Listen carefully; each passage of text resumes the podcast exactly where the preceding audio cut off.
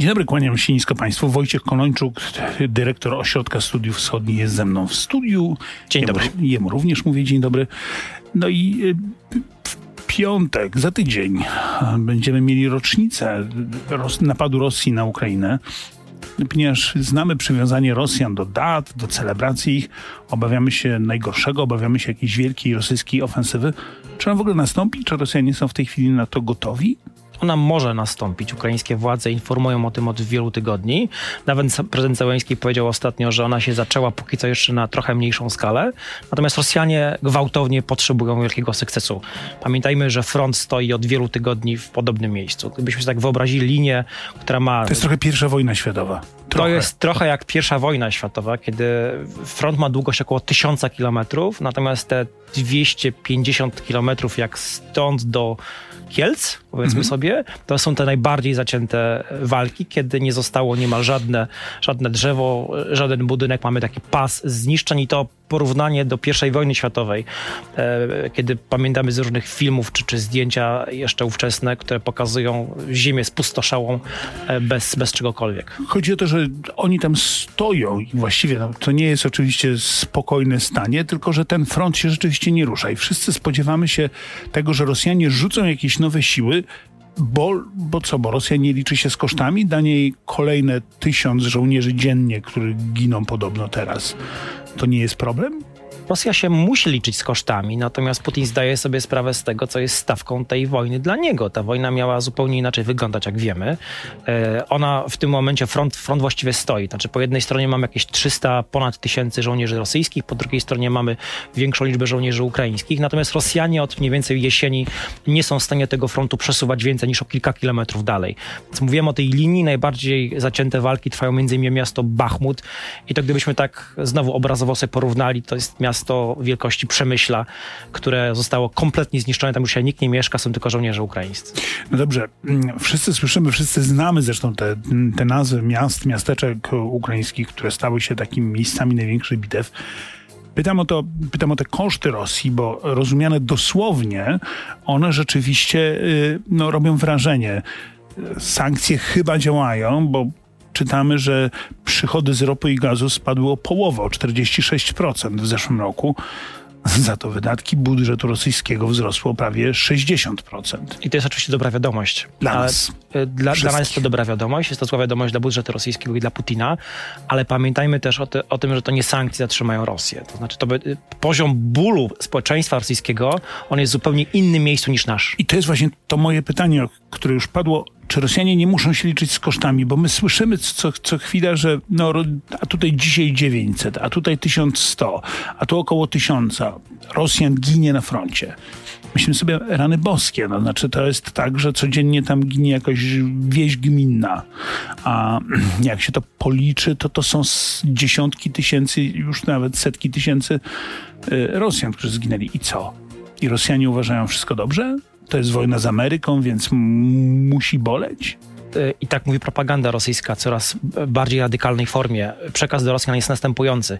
Jest to kolejna wojna ojczyźniana, bo my się de facto, mówią Rosjanie, bronimy przed agresją wojna NATO. ojczyźniana to powiedzmy, to jest nazwa w Rosji oficjalna drugiej Na wojny drugą światowej. wojnę światową. Nie mówią druga wojna światowa, e, tak jak to się mówi w Europie, tylko mówią wielka wojna ojczyźniana, więc Putin mówi, to jest dla nas kolejna wojna ojczyźniana. Mówi e, po stronie, e, to nie jest nasza walka z Ukrainą, tylko to jest wojna NATO z Rosją na terytorium Ukrainy. Więc taki jest przekaz przekaz kierowany dzisiaj do, do głów rosyjskich. Rosjanie to kupują? Myślę, że w dużym stopniu tak, chociaż e, socjologia w warunkach wojennych czy w warunkach neototalitarnego państwa, jakim stała się putinowska Rosja, jest czymś niezwykle trudnym, żeby nie powiedzieć niemożliwym.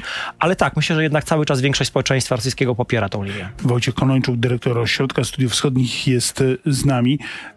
E, generał Rajmund Andrzejczak w, był w Stanach Zjednoczonych, robił tam furorę w, w, w mediach. Gwiazda telewizji amerykańskiej. Rzeczywiście świetne wystąpienie. Tak. On mówił o tym, o czym można było wczoraj przeczytać w The Times z, z okazji wizyty prezydenta Dudy w Londynie, że punkt ciężkości w Europie przesuwa się z Berlina do Warszawy. Przesuwa się z tamtej części Europy do tej, do Europy Wschodniej. No dobrze, załóżmy, że to prawda, że to. Co to oznacza realnie? No myślę, że to oznacza, że po pierwsze większe obowiązki, które spoczywają na, na wschodniej flance NATO, także na Warszawie. E, I te obowiązki widzimy, że wypełniamy od 24 lutego, kiedy to Polska i ta część regionu Europy jako pierwsza odpowiedziała w sposób zdecydowany na, na wojnę. I to dzisiaj nie, nie, nie państwa na zachód od nas są głównymi wspierającymi Ukrainę, tylko właśnie państwa Europy Środkowej i, i, i Wschodniej. Wschodnia, wschodnia flanka, zdając sobie zarazem sprawę z tego, co jest stawką tego, tego konfliktu. To jest także nasza wojna, taka jest percepcja w tej części Europy. Przyjeżdża do nas po raz drugi w ciągu roku prezydent Biden, omijając te najważniejsze stolice europejskie, co jest jasnym sygnałem, że oczywiście najważniejsze rzeczy w Europie dzieją się teraz tu na wschodzie. Przyjeżdża do Warszawy spotkać się z prezydentem Dudą, ale też oczywiście z prezydentami tej części Europy. No tylko co z tego wynika ciągle, wracam do tego pytania, oprócz tego, że musimy, no bo chcemy i musimy wspierać Ukrainę. Czy my mamy z tego, przepraszam, jakieś korzyści? Myślę, że mamy. Myślę, że na, na wielu frontach. Znaczy, po pierwsze, wizerunek Polski bardzo się e, po, polepszył w ostatnich miesiącach. I to widać w tych ostatnich badaniach publikowanych na potrzeby Forum Bezpieczeństwa w, w Monachium. Ale panie dyrektorze, jak pan popatrzy na nasze relacje choćby z Unią Europejską, to one temu by raczej przeczyły. Nie dostaliśmy pieniędzy na pomoc e, uchodźcom z Ukrainy, a w każdym razie...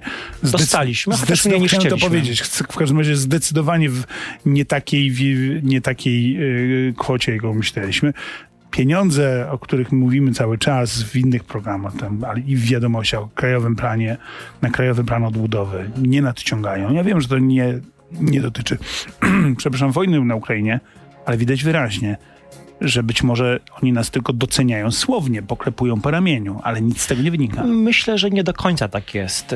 Też myślę, że trochę zmienia się postrzeganie pewnej głównej osi polityki unijnej czy europejskiej, która zawsze była budowana wokół tych dwóch głównych stolic Paryża i Berlina. Tutaj rośnie po pierwsze frustracja na to, że ani Berlin, ani tym bardziej Paryż nie pokazały e, przywództwa w tym newralgicznym momencie historii Europy. Natomiast to przywództwo pokazały stolice państw wschodniej flanki NATO, także, także Warszawa. Gdzie rośnie takie przekonanie, że oni nie przekazują? Myślę, że wszędzie, mhm. łącznie z Niemcami. Ja jednak patrząc także na pew, pew, pewną dyskusję trwającą w mediach niemieckich na poziomie i dziennikarskim, eksperckim i politycznym także, ja widzę pewien wzrost y, świadomości tego, że to jest inna, e, inna Polska niż ta, która była przed 24 lutego.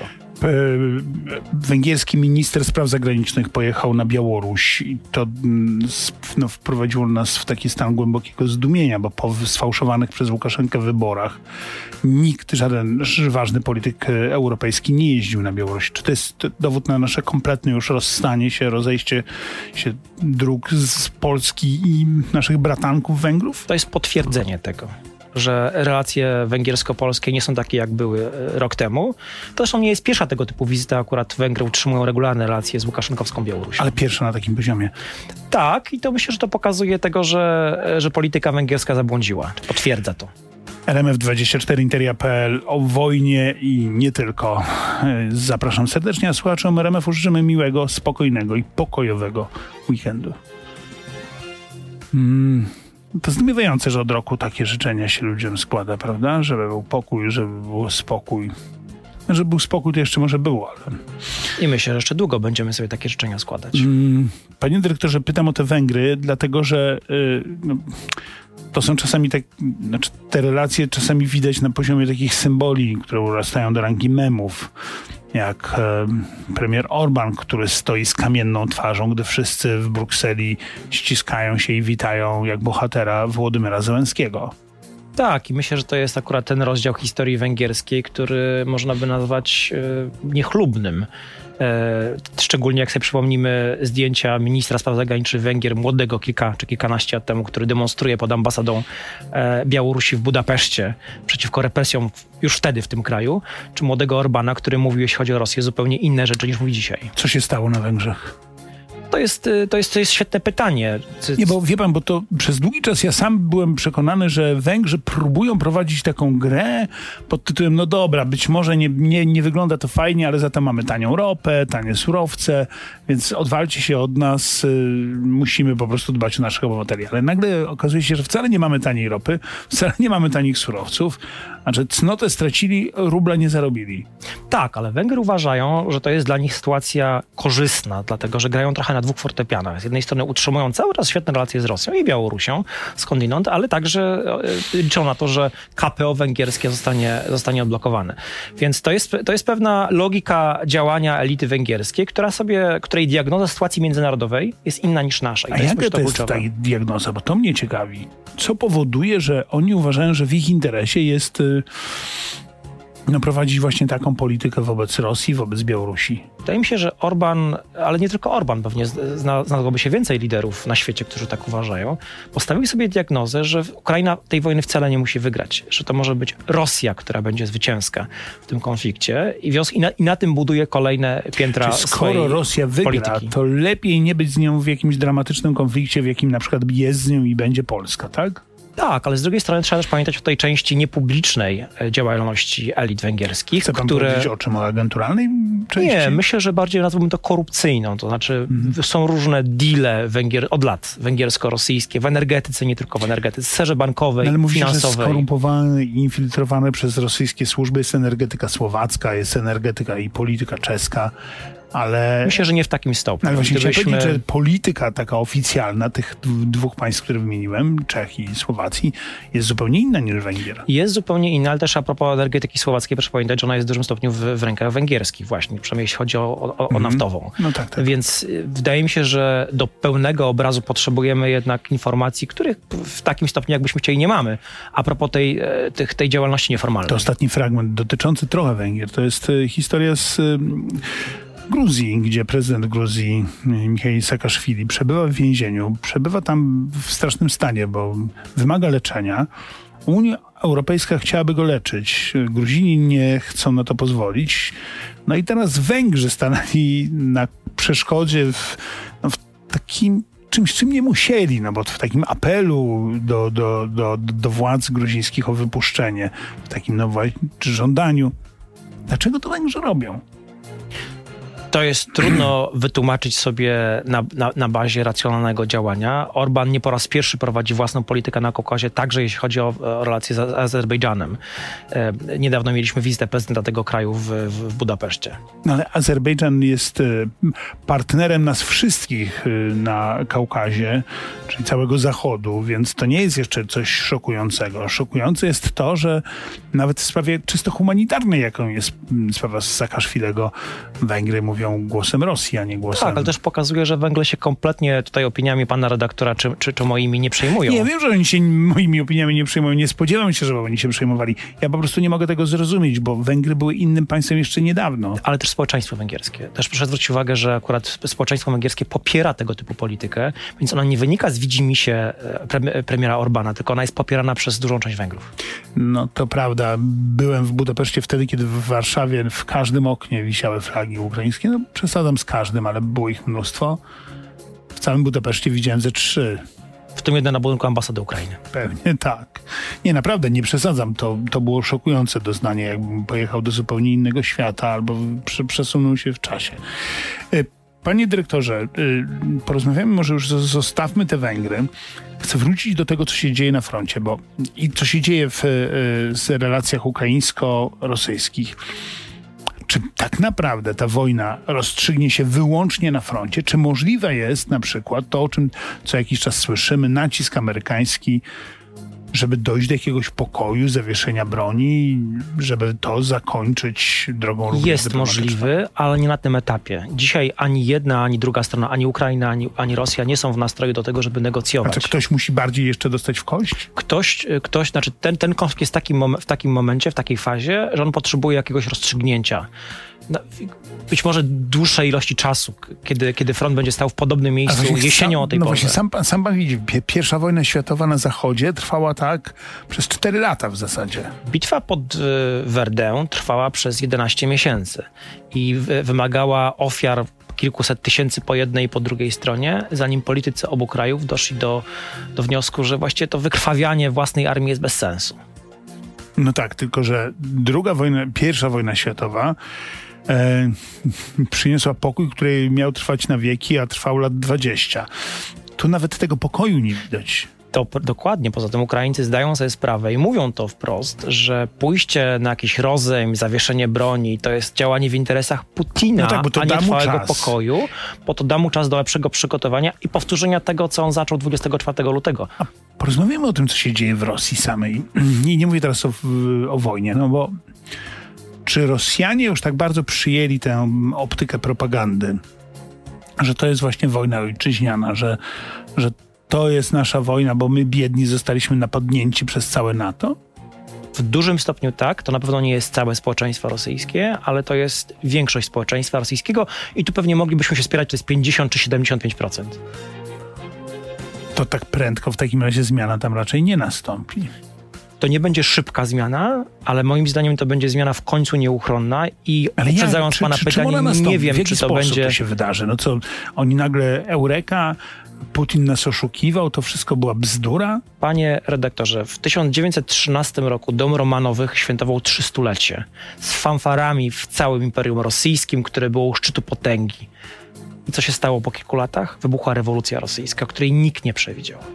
Mhm, czyli chce mi pan powiedzieć, że nie wiemy, co się wydarzy za rok, za dwa i być może Putin jest właśnie w przededniu takiej rewolucji i powtórzy los, los cara Mikołaja. To, jest, to będzie skumulowany efekt różnych większych i mniejszych elementów, zaczynając od kwestii ofiar na froncie, od kwestii zubożenia społeczeństwa rosyjskiego, sankcji, demodernizacji Rosji. To jest właśnie to, o czym ja mówię. Wie pan, bo długo możemy tak mówić. Oni mogą jeszcze rok pocierpieć w ten sposób, że im tam straty, że im dziura w budżecie będzie rosła ale długo to oni tak nie pociągną, no, chociaż Holender z drugiej Pewnie strony. dłużej niż ktokolwiek inny, bo jak mówiliśmy wcześniej, ten poziom bólu społeczeństwa wszystkiego jest zupełnie w innym to miejscu prawda, ja teraz zadając to pytanie ugryzłem się w język, bo pomyślałem, że zabrzmiałem jak ta amerykańska dziennikarka w rozmowie z Andrzejczakiem, z generałem Andrzejczakiem. Ona mówi, ale jak to możliwe, że ci Rosjanie jeszcze tak długo będą tę wojnę prowadzić, przecież to ich kosztuje. Na co Andrzejczak, y, generał Andrzejczak y, odpowiada, ale to są zupełnie inni ludzie, to jest Rosja to... Panie redaktorze, jest taki świetny fragment we wspomnieniach wiceprezydenta wtedy jeszcze Joe Bidena, kiedy on spotyka się jako wiceprezydent z, z Putinem. I e, Putin do niego mówi, e, bo wam się wydaje, że my jesteśmy tacy jak wy, bo mamy białą skórę, jesteśmy białymi ludźmi, ale my nie jesteśmy tacy jak wy. My nie myślimy tak jak wy. I to jest właśnie ta różnica, której Zachód, elity zachodnie nie są w stanie cały czas zrozumieć. Rosjanie wyglądają tak jak my, ale ich modus operandi, sposób działania jest kompletnie inny. Gdzie hmm, pan czuje, jak słyszy takie słowa jak e, te, które wypowiada Janusz Korwin-Mikke, że to jest jednak wojna cywilizacyjna. Rosja tu staje po stronie wartości chrześcijańskich de facto. A tutaj no, jest, propaganda bzdura, jest LGBT i tam ideologia LGBT napada na Rosję i tam geje. I... To jest kompletny absurd, natomiast jest to starcie między siłami dobra a siłami zła. Bardzo Tylko klasyczne. Nie tak, to jest czarno-biały konflikt. Nie, to jest, natomiast tutaj bym się z nim zgodził w tym sensie, że to jest starcie między białym a czarnym. Bardzo dobrym klasyczne, złem, tak? dobrem i złem. Ale to skąd w Rosji to zło? Ja przepraszam, ale to ja wrócę do pytania, które jak wybuchła wojna zadawałem e, wszystkim moim gościom. Zadała mi je córka moja, e, dorosłe już e, w sumie dziecko, które mówi, tato, ale czemu z Rosją jest zawsze coś nie tak? Odpowiedź na to pytanie jest niezmiennie trudna i tu moglibyśmy wiele godzin rozmawiać, ja ale odpowiem na to mhm. pytanie. Moim zdaniem to Zośka, wynika słuchaj. z wielu różnych czynników. Jednym z nich jest skumulowana przemoc na poziomie podstawowej komórki społecznej, która jest skumulowana w tym społeczeństwie od wieków. Jeśli ktoś z Państwa nie czytał, bardzo polecam Markiza de Kistin, listy z Rosji, podróżnik, arystokrata francuski, który w 1839 roku pojechał do Rosji. On postawił diagnozę. Jeśli czytam książkę dzisiaj, ona jest w uderzający sposób aktualna. I on mówi między innymi o tej przemocy masowej w społeczeństwie rosyjskim. To jest moim zdaniem jeden z tych czynników, który po części przynajmniej tłumaczy politykę Rosji. Przemoc w rodzinie, przemoc wobec ludzi, bezinteresowne zło wyrządzane drugiemu człowiekowi. Przemoc zwierzchnika z podwładnym, sąsiada z sąsiadem, e, e, władzy wobec własnego społeczeństwa w tej, w tej większej tak, skali. Tak, tak, ja wiem, ale skąd to się bierze? No, to jest oczywiście kolejne... I naprawdę jakiś Dżingis Khan napadł, tam został? Myślę, że to się bierze z innej, e, z, in, z innej kultury strategicznej, państwowej niż ta, która jest u nas. To znaczy Rosja się ukształtowała w zupełnie innych warunkach. Prawo rzymskie jest dla nas fundamentalnie ważne. Oni nigdy prawa rzymskiego... się właśnie ucieszył. Fundamentalnie, oni nigdy, Rosjanie nigdy tego prawa rzymskiego nie mieli. Znaczy ich sposób zorganizowania państwa od samego początku powstania państwa moskiewskiego był zupełnie inny niż nasz. Znaczy w tym sensie Rosja nie jest częścią Europy. Listy z Rosji Markiza de Kistin to był jeden tytuł, który mamy sobie poczytać. A co jeszcze? Bo teraz przechodzimy do mojego ulubionego wątku, czyli kącik literacki. Ma pan minutę na powiedzenie nam, co możemy przeczytać, żeby zrozumieć więcej. No, myślę, że można sobie czytać klasycznych e, polskich myślicieli, którzy o, o, Rosji pisali, poczynając od wydanego niedawno Włodzimierza Bączkowskiego, którym sobie rozmawialiśmy przed, przed anteną z panem redaktorem. Ja polecam Włodzimierza Marciniaka, który opisywał wspaniale rozpad imperium, prawda? Tak, chociaż to jest książka akademicka. Natomiast tutaj... Dobra, sorry, to co wam? Mnie zaciekawiło, ale... Hmm przepraszam, dostałem właśnie po ubierze akademickiej książki, polecam. Natomiast y, zacząłbym od Mickiewicza, panie redaktorze. przepraszam. Bo to był jeden z największych znawców Rosji, jakich, e, jakich mieliśmy, a mieliśmy ich całkiem, e, całkiem sporo. Mhm, ale nikt nie sięgnie teraz wieczorem po Mickiewicza, no na litość boską, niech pan tak jakoś... Nie, nic, nic nic nowszego. Wybór literatury, która świetnie opisuje Rosję, jest, jest, jest, jest wielki. Tutaj... Całe mnóstwo biografii Putina albo książek o Putinie. Które One są nich... lepsze albo gorsze. Chciałem właśnie spytać, czy któreś z nich jest coś warta?